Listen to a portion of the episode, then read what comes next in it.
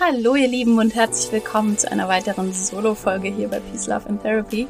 Und heute habe ich richtig Lust auf so ein bisschen Nerd-Talk. Ich möchte gerne zwei Bereiche verbinden, mit denen ich gerne arbeite. Einerseits die gewaltfreie Kommunikation und andererseits das Yoga. Und da möchte ich ganz konkret die Themen Bedürfnisse und Chakren verknüpfen. Und zwar, inwieweit die Chakren mit Bedürfnissen zu tun haben und was du für dich tun kannst, um dich mit dir zu verbinden, mit deinem Körper zu verbinden und deine eigenen Bedürfnisgläser auffüllen kannst, ohne dass du, sag ich mal, von anderen Menschen abhängig bist. Ich wünsche euch ganz viel Spaß bei dieser Folge und gebt mir am Ende gerne mal Rückmeldung, ob ihr damit was anfangen konntet. Also starten wir direkt mal rein mit dem Thema gewaltfreie Kommunikation. In der gewaltfreien Kommunikation nach Marshall Rosenberg geht es hauptsächlich darum, wie wir friedvoll und empathisch miteinander kommunizieren können. Aber wenn wir schon darüber reden, wie wir mit anderen kommunizieren, wird schnell deutlich, dass all das in uns beginnt mit unseren eigenen Bedürfnissen, mit unseren eigenen Gefühlen und dementsprechend wird in der gewaltfreien Kommunikation ganz viel darauf geschaut, was habe ich eigentlich für Bedürfnisse, wie erfüllt sind die und meine Lieblingsübung hier in der gewaltfreien Kommunikation ist die sogenannte Gläserübung quasi. Da kannst du dir vorstellen, dass all deine Bedürfnisse Gläser sind, also Bedürfnisse zum Beispiel wie Freiheit, Liebe, Authentiz Authentizität, schweres Wort, Wertschätzung, Austausch und noch viele, viele mehr. Das sind quasi alles deine Gläser und je nachdem, wie voll die sind, so erfüllt fühlen sich gerade diese Bedürfnisse für dich an. Das ist, finde ich, auch eine schöne Journaling-Übung, dass ich einfach mal für mich öfter schaue, okay, welche Gläser möchte ich mir gerade anschauen, wie voll fühlen die sich an und wenn die Gläser eher leer sind, was kann ich da für mich tun, um sie wieder zu füllen. Diese Podcast-Folge kann dir vielleicht am Ende auch ein bisschen Inspiration geben dafür, wie du diese Gläser füllen kannst. Aber es gibt die unterschiedlichsten Theorien, wie wir uns Bedürfnisse anschauen können. Vielleicht kennst du auch schon die Bedürfnispyramide nach Maslow. Bei der geht es darum, dass es äh, Überlebensbedürfnisse gibt, die bilden quasi die, die Basis dieser Pyramide. Und da geht es um Sicherheit, um Überleben und um Nahrung und all das, was dazugehört. Und dann auf der nächsten Stufe geht es um soziale Bedürfnisse, also Zugehörigkeit, ähm, Austausch, Liebe, Zuneigung, all das, was zu den sozialen Bedürfnissen gehört. Darüber kommen noch weitere persönliche Bedürfnisse wie Freiheit, Authentizität, da haben wir es wieder. und ähm, die Spitze der Pyramide bei Maslow bildet dann die Selbstverwirklichung. Und ich finde, es gibt noch viele weitere spannende Systeme, Bedürfnisse einzuteilen bzw. zu unterscheiden, was sind Grundbedürfnisse und was nicht. Aber heute möchte ich ein System mit reinbringen in diese Bedürfnisthematik, inspiriert aus dem Yoga. Und zwar das Chakrensystem. Und hier auch erstmal ein kleiner Überblick. Was sind Chakren eigentlich? Chakren sind in der Yoga-Philosophie, die ja auf eine Jahrtausende alte Historie zurückgeht, eine indische Philosophie, eine indische Lebenslehre quasi. Es geht beim Yoga definitiv nicht nur um die körperlichen Übungen, die Asanas genannt, sondern es ist noch viel, viel mehr, was das Yoga beinhaltet. Unter anderem eben das Chakrensystem. Und in diesem Chakrensystem haben wir sechs beziehungsweise sieben Energiezentren in unserem Körper, die auf ganz komplexe Art und Weise miteinander verbunden sind. Und wenn die Chakren quasi in Balance sind, dann sind wir sowohl seelisch, geistig, emotional als auch körperlich in Balance und erfüllt. Und das ist eigentlich auch das Ziel des Yoga, quasi uns selber so auszubalancieren, beziehungsweise so in die Erfüllung zu kommen, dass wir da offen und in, im Reinen mit uns sind, da ausgeglichen sind. Und ich finde es super spannend, weil das Chakrensystem für mich nicht nur spirituelles Blabla ist, sondern das auch ganz konkret mit Biologie sich verknüpfen lässt. Und da wollte ich heute auch noch mal ein bisschen drauf eingehen, weil ich tatsächlich sehr, sehr gerne nicht nur die emotionalen Themen anschaue, wie wir das in der gewaltfreien Kommunikation machen, sondern das auch auf körperlicher Ebene verbinden möchte. Also kommen wir zu den sechs beziehungsweise sieben verschiedenen Chakren.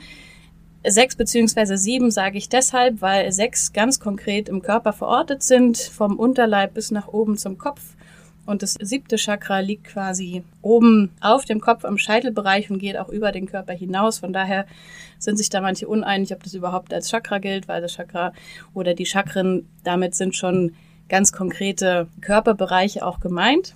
Und wie gesagt, ich versuche das heute auch mal ein bisschen mit ganz konkreter Biologie zu verknüpfen, damit auch quasi die ja, skeptischen Anteile in uns, die jetzt äh, ein bisschen Wissenschaft brauchen, um irgendetwas zu glauben, da folgen können. Und ähm, ja, starten wir beim ersten Chakra. Das erste Chakra ist das Wurzelchakra, was am Ende der Wirbelsäule quasi am Sternum liegt. Und hier ist es ähnlich wie bei der Maslow'schen Bedürfnispyramide. Da geht es wirklich um die Grundbedürfnisse, um Überlebensbedürfnisse wie Sicherheit, aber auch Stabilität, Erdung, Geborgenheit. Und wenn diese Bedürfnisse nicht erfüllt sind, dann kann das direkt unsere Urängste ansprechen.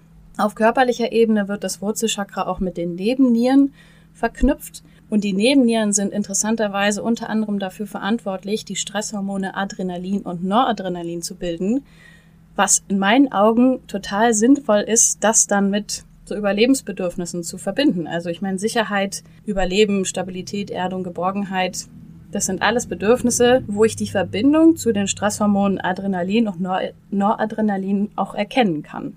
Unter anderem werden die verschiedenen Chakren auch mit den Elementen oder mit den Sinnen assoziiert. Beim Wurzelchakra ist es passenderweise die Erde, das Element, und der Sinn, der hier angesprochen wird, ist das Riechen.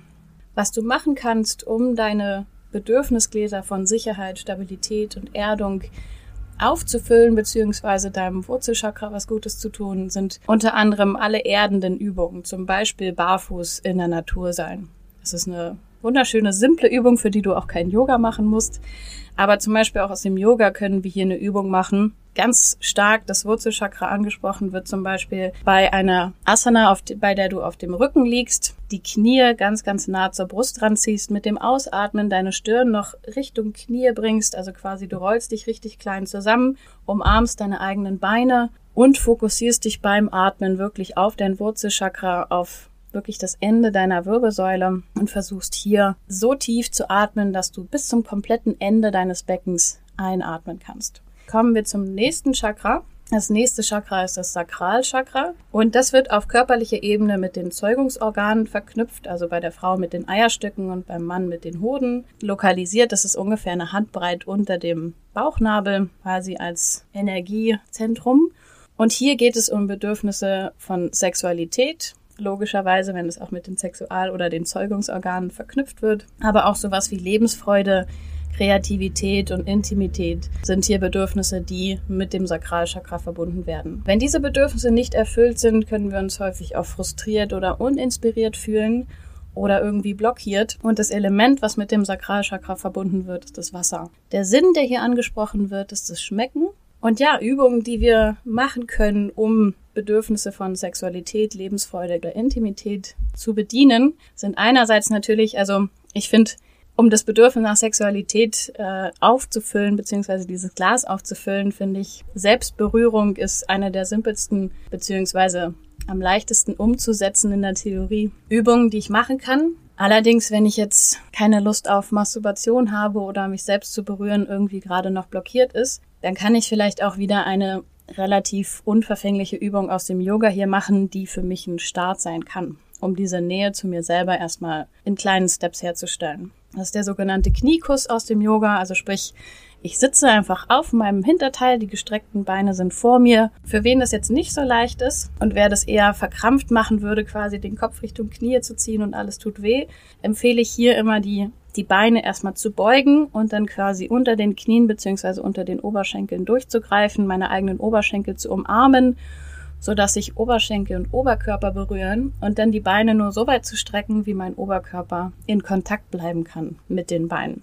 Das stellt automatisch schon eine gewisse Intimität mit mir selber her, eine gewisse Nähe. Und das ist auch das Wichtigste hier, dass ich wirklich Kontakt habe zwischen Oberkörper und Oberschenkel. Das nächste Chakra ist das Solarplexus Chakra. Und hier Ganz spannend, die meisten von euch wissen wahrscheinlich, wo der Solarplexus liegt. Ungefähr eine Handbreit über dem Bauchnabel beziehungsweise auch direkt unter dem Brustkorb. Hier werden Bedürfnisse von Selbstbewusstsein, Durchsetzungskraft und Selbstverwirklichung assoziiert und es ist wirklich quasi so das Sonnenzentrum unseres Körpers, wo unsere persönliche Kraft entsteht. All diese Bedürfnisse von persönlicher Power zu Hause sind. Und ähm, spannenderweise wird dieses Chakra auf körperlicher Ebene auch mit der Bauchspeicheldrüse assoziiert, die unter anderem Verdauungsenzyme bildet und den Blutzuckerspiegel reguliert. Und auch hier wieder finde ich es spannend, wie passend es teilweise ist, von diesen Körperfunktionen auf diese Bedürfnisse zu schließen. Wenn wir hier diese Bedürfnisse nicht erfüllt haben, sind wir entweder unsicher oder vielleicht auch wütend, äh, mit uns selber unzufrieden. Und Schwankungen im Blutzuckerspiegel können ja auch ähnliche Wirkungen haben. Von daher finde ich auch hier wieder eine spannende Verknüpfung von der tatsächlichen Biologie mit dieser Chakrenlehre aus dem Yoga. Das Element, was mit diesem Chakra verknüpft wird, ist das Feuer, was finde ich auch total Sinn macht. Verdauungsenzyme, das, das Feuer, was in uns brennt, um uns Energie zu geben, das finde ich macht auch wieder total Sinn.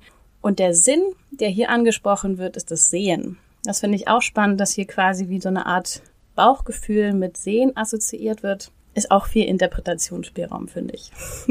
Was ich tun kann, um diese Bedürfnisse des Sakralchakras zu stärken, beziehungsweise ähm, meine Verdauung vielleicht auch zu fördern, ist der Bogen aus dem Yoga. Und dafür legst du dich einfach auf den Bauch, am besten auf eine Yogamatte. Und je nachdem, wie dein Körper so veranlagt ist, wie deine Beweglichkeit ist, versuchst du hier erstmal die Beine zu beugen und deine Füße Richtung Gesäß zu bringen und wenn du es schaffst, mit beiden Händen zu beiden Füßen zu greifen, dann hast du automatisch schon so eine Rückbeuge drin. Und hier können wir jetzt beim Einatmen auch noch den Kopf nach oben ziehen und indem ich die Füße wieder von mir wegziehe und die Hände damit automatisch nach hinten gezogen werden, öffnet sich der Brustkorb und dann ist eigentlich der einzige Teil meines Körpers, der noch ganz fest auf dem Boden ist, mein Nabel, also sprich mein Solarplexus. Weil ich versuche, die Knie immer weiter vom Boden wegzuziehen und meine Brust zu öffnen. Und dadurch wird auch der Druck erhöht auf den Solarplexus ich kann empfehlen, diese Übung nur zu machen, wenn der Magen nicht so voll ist, weil sonst ist da ja das ganze Verdauungsfeuer schon im Gange und der Körper ist beschäftigt. Also sprich lieber auf einen eher leereren Magen die Übung machen. Aber auch hier kann ich mich wirklich dann stark auf meinen Solarplexus fokussieren, wieder in die Richtung atmen, wie gesagt, am leichtesten fällt es wirklich mit leerem Magen. Auftanken, spüren, was da an Feuer in mir drin ist. Und nachdem ich losgelassen habe, kann ich danach ja dann auch meinen Magen mit leckerem Essen füllen, was mir gut tut. Kommen wir zum nächsten Chakra. Das ist das Herzchakra. Und hier wird schon deutlich, einerseits ist natürlich das Herzen auch auf biologischer Ebene das Körperorgan, was wir hiermit schnell verbinden können. Das Herzchakra liegt auf Herzhöhe, wer hätte es gedacht, in der Mitte der Brust. Und hier werden Bedürfnisse von Liebe, Selbstliebe, Herzenswärme, Akzeptanz, Mitgefühl, Heilung und Transformation assoziiert. Wenn diese Bedürfnisse nicht erfüllt sind, dann können wir uns häufig traurig fühlen oder schwach oder auch verzweifelt einfach auch vielleicht abgeschnitten von der Welt. Spannenderweise ist auch die Thymusdrüse, die Drüse, die Hormondrüse, die auf biologischer Ebene mit dem Herzchakra assoziiert wird. Und ich finde es deshalb besonders spannend, weil die Thymusdrüse in der Pubertät dafür verantwortlich ist, dass unser Immunsystem ausgebildet wird. Nachdem das Immunsystem fertig ausgebildet ist, verliert die Thymusdrüse quasi fast ihre, ihre Funktion und wird dann schrittweise ersetzt durch anderes Gewebe. Aber auch hier finde ich irgendwie teilweise die Verbindung wieder spannend, weil einerseits hat unser Immunsystem unglaublich viel mit unserem Herzen zu tun. Und andererseits, finde ich, kommt bei mir direkt die Assoziation hoch von vielen Menschen, die erzählen, dass sie vielleicht früher stärker mit ihrem Herzen verbunden waren oder noch in einer ganz anderen Energie waren, als sie Kind waren und dass sie das mit der Zeit irgendwie verlieren. Und das finde ich auch spannend, dass es hier sogar irgendwie auf biologischer Ebene nachvollziehbar wäre mit der Thymusdrüse. Kann natürlich auch sein, dass ich das jetzt wild fantasiere. Also keine Garantie für irgendeine wissenschaftliche Beweisbarkeit hier, aber ich finde irgendwie finde ich das spannend, dass einfach auch diese spirituellen Lehren mit der biologischen Wissenschaft, die wir heute so betreiben, teilweise, dass es sehr gut zusammenpasst. An der Stelle wenn wir vom Herzen hier reden, sei einfach von meiner Seite aus einmal der Film The Power of the Heart empfohlen. Auch da wird in, glaube ich, anderthalb Stunden genug auf die Kraft des Herzens eingegangen. Das würde jetzt hier, glaube ich, die Podcast-Folge etwas sprengen. Allein auf biologischer Ebene finde ich unglaublich spannend, was dein Herz alles leistet, dass es 24-7 dein ganzes Leben lang dafür sorgt, dass du am Leben bleibst, Blut durch deinen gesamten Körper pumpt und quasi, wenn wir jetzt so uns unsere Intuition und unsere Intelligenz so anschauen, wird auch in diesem Film The Power of the Heart gesagt, dass unser Herz quasi fast wie so eine Art zweites Gehirn funktioniert. Das wird ja auch häufig über den Darm behauptet. Aber innerhalb dieses Films ähm, werden Versuche gemacht, die zeigen oder darauf hindeuten, dass vielleicht das Herz dem Darm sogar noch einen Ticken immer voraus ist. Das Element, was mit dem Herzchakra verknüpft wird, ist die Luft und der Sinn ist, wie ist es auch anders zu erwarten, das Fühlen und wenn du irgendwelche Übungen machen möchtest, die dich selber mit deinem Herzchakra verbinden, ist es alles, was dich ins Fühlen bringt. Allerdings gibt's auch im Yoga natürlich alle möglichen Herzöffner. Das sind alle Übungen, die dafür sorgen, dass sich der Brustkorb öffnet, dass du hier tief in den Brustkorb einatmen kannst und dass dein Herz sich damit mit öffnen kann. Also alleine zum Beispiel im Sitzen die Hände hinter den Rücken zu machen, die Arme zu strecken, den Brustkorb zu öffnen und da tief einzuatmen, kann hier schon helfen. Das ist so eine wirklich simple, mini kleine Übung im Alltag. Vielleicht sogar dabei noch die Augen schließen und wirklich ganz bewusst da reinatmen, die erlauben zu fühlen. Ja, die Erlaubnis zu fühlen ist, glaube ich, die Übung, die unser Herzchakra am meisten stärken kann. Das nächste Chakra ist das Halschakra. Und hier finde ich es auch wieder super spannend, weil es, äh, finde ich, auch total Sinn macht, mit dem Hals Bedürfnisse von klarer Kommunikation, Selbstausdruck, Authentizität, Wahrhaftigkeit und Mut zu assoziieren. Wenn diese Bedürfnisse nicht erfüllt sind, können wir uns häufig auch müde oder angespannt, auch frustriert, ungeduldig fühlen. Auf körperlicher Ebene wird das Halschakra mit der Schilddrüse assoziiert, finde ich auch wieder recht passend. Die Schilddrüse ist unter anderem verantwortlich für unseren Stoffwechsel und ich finde es auch unglaublich passend, dass wir im Deutschen so eine Sprachwendung haben, die sagt, ich muss das erstmal verstoffwechseln, was ich da gehört habe.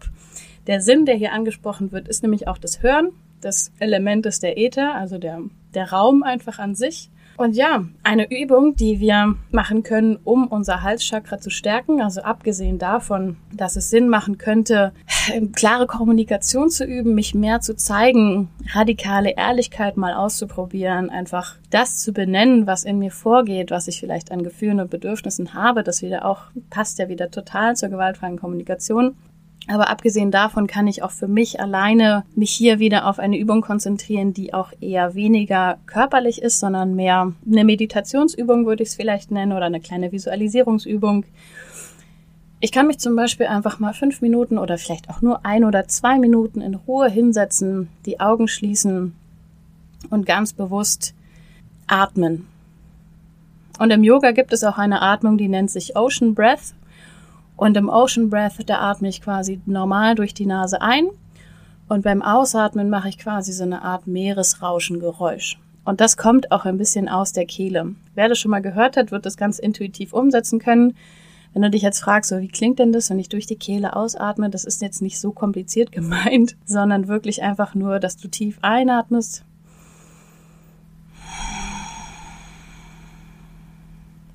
Und dann mit so einer Art Meeresrauschen und ganz stark im Fokus auf deine Kehle ausatmest. Diese Übung kann auch helfen, dein Halschakra quasi zu fokussieren. Aber wie gesagt, alles Mögliche, was wir an Übungen aus der GfK kennen, überhaupt Vokabeln zu lernen, äh, was, was gibt es für Gefühlsvokabeln, was gibt es für Bedürfnisvokabeln, hilft auch, mich hier in klarer Kommunikation zu üben, in Selbstausdruck zu üben, mehr Authentizität in mein Leben zu bringen und mutiger das zu sagen, was meine Wahrheit ist. Das nächste Chakra, das äh, vorletzte, wenn man jetzt von sieben Chakren ausgeht und das letzte, wenn man von sechs ausgeht, ist das Stirnchakra beziehungsweise das dritte Auge. Und hier finde ich auch wieder super spannend, dass total passt, welche Bedürfnisse damit assoziiert werden. Das sind geistige Klarheit, Weisheit, Selbsterkenntnis, Achtsamkeit, Intuition und Fantasie. Und wenn diese Bedürfnisse nicht erfüllt sind, dann können wir uns verständlicherweise manchmal verwirrt oder orientierungslos fühlen oder halt auch irgendwie einfach so ein bisschen vernebelt. Ich weiß nicht, ob ihr das Gefühl kennt. es ist nicht offiziell in den GFK-Listen als Gefühl aufgelistet, aber ich finde, vernebelt ist absolut ein Gefühl. Auf körperlicher Ebene wird spannenderweise das dritte Auge mit der Hypophyse assoziiert. Das ist die Hirnanhangsdrüse, quasi eine an der Basis des Gehirns hängende Hormondrüse. Und die ist eine übergeordnete Hormondrüse, die alle anderen Hormondrüsen mitsteuert. Was ich auch super spannend finde, weil hier allein die Intuition oder ähm, das dritte Auge, das, das, was quasi so unser Leben steuert, auch mit dem Gehirn zu verknüpfen. Irgendwie in meiner Welt passt es auch wieder total. hier wird auch sehr der, der sogenannte sechste Sinn mit assoziiert und äh, es ist kein Element mehr übrig, deshalb wird hier kein weiteres Element mit assoziiert. Aber was ich hier machen kann, um mein Stirnchakra beziehungsweise das dritte Auge zu, zu stärken, beziehungsweise für mich einfach da in Balance zu kommen, ist auch wieder eine Übung, die ich am ehesten als eine Art Meditationsübung ja, betiteln würde, obwohl es auch hier eher eine Visualisierungsübung ist. Es ist die Lichtatmung quasi. Klingt auch wieder ganz fancy, aber es ist eigentlich recht simpel und wirklich von jedem umsetzbar. Auch hier wieder einfach in eine aufrechte Haltung kommen, die Augen schließen und auf den Punkt zwischen den Augenbrauen konzentrieren. Und dann erstmal wieder ruhig ein- und ausatmen, mich mit der Atmung überhaupt erstmal verbinden, um alle Gedanken wahrzunehmen, die so kommen. Wer bei mir schon mal Yoga gemacht hat, dem wird es vielleicht bekannt vorkommen, einfach in der Stille beim Atmen zu beobachten, wie Gedanken kommen und wie sie wieder gehen. Allein das kann schon genug sein, kann schon helfen. Ich kann mir aber zusätzlich noch vorstellen, wie ich einatmend Licht in meinen Kopf strömen lasse und wie ich beim Ausatmen alles Alte, alle negativen Gedanken, alle Zweifel und Sorgen loslasse. Das ist eine Möglichkeit, wie ich das machen kann. Aber ich kann auch hier natürlich mit ganz anderen Bildern noch arbeiten. Ich kann zum Beispiel mir vorstellen, wie ich in einem Sommerregen sitze und der Regen all meine negativen Gedanken wegwäscht. Aber alles, was ich auch so ein bisschen an Achtsamkeitstechniken machen kann, ist etwas, was das Potenzial hat, hier dieses Chakra zu stärken, beziehungsweise auch diese Bedürfnisse zu stärken. Und das letzte Chakra, beziehungsweise unsere Anbindung an alles andere, was es so gibt im Universum, ist das sogenannte Kronchakra. Das sitzt am Scheitel beziehungsweise hinten am Kopf. Und hier wird es auf körperlicher Ebene mit der Zirbeldrüse assoziiert. Das ist eine Drüse an der Rückseite des Mittelhirns, die unter anderem spannenderweise für die Produktion von Melatonin, dem Schlafhormon, und von Serotonin, dem Glückshormon, verantwortlich ist. Und, wie könnte es anders sein?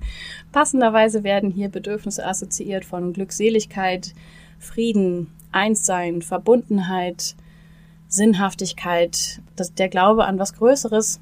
Und hier, wenn diese Bedürfnisse nicht erfüllt sind, können wir uns depressiv oder auch vielleicht vergesslich fühlen oder auch schlaflos sein. Macht auch hier für mich wieder total Sinn, wenn es einfach die Hormone von Melatonin und Serotonin sind, die hiermit verknüpft werden. Also ich bin wirklich ziemlich begeistert gewesen bei der Recherche für diese Podcast-Folge, wie sehr dieses ja doch recht spirituelle System der Chakren aus dem Yoga zu unser ja zu unserem Biologieunterricht quasi passt und wie gut sich die gewaltfreie Kommunikation damit verknüpfen lässt. Übungen, die du wie gesagt für dein Kronchakra machen kannst, sind hier auch eher meditative oder Visualisierungsübungen. Ich finde hier vor allem einfach so in diese, ja, ich würde es jetzt auch wieder Lichtatmung nennen, wenn du dir in, in Stille, am besten in irgendeiner stehenden oder sitzenden Haltung mit geschlossenen Augen vorstellst, dass du wirklich ganz helles Licht, vielleicht auch Sonnenlicht, durch deinen Kopf in den ganzen Körper fließen lässt. Und vielleicht kannst du dir sogar vorstellen, dass du angefangen beim Kronchakra Licht einatmest in deinen Körper, dann fließt es durch alle Chakren nach unten und dann wirst du sogar noch mit der Erde verbunden und hast damit gleich von Kronchakra bis Wurzelchakra einmal alles durch. Ähm, ja, ich finde diese Visualisierungsübungen, ob sie jetzt was bringen oder nicht, kannst nur du selber beurteilen. Ich finde, da braucht man sich als auch nicht auf irgendwelche Studien zu stürzen, sondern was für mich funktioniert, kann nur ich sagen. Also von daher probier es gerne aus, gib mir gerne Rückmeldung und vielleicht sogar, wenn du noch nie meditiert hast in deinem Leben oder auch noch nie Yoga gemacht hast, wenn du dann überhaupt bis hierhin gehört hast, dann Chapeau, vielen, vielen Dank für deine Aufmerksamkeit und gib mir gerne, wie gesagt, mal eine Rückmeldung, ob es irgendwas gemacht hat mit dir, ob du damit was anfangen kannst. Und wenn du vielleicht schon ein alter Hase im Yoga oder im Meditieren bist, dann gib auch mir hier Rückmeldung, ob es nochmal neue Informationen für dich gegeben hat. Und wenn du aus der Ecke der gewaltfreien Kommunikation hierher kommst, dann konnte ich dir vielleicht das Yoga auch ein bisschen schmackhaft machen. Vielen, vielen Dank fürs Zuhören und ich freue mich schon auf die nächste Folge. Vielen Dank, dass du da bist.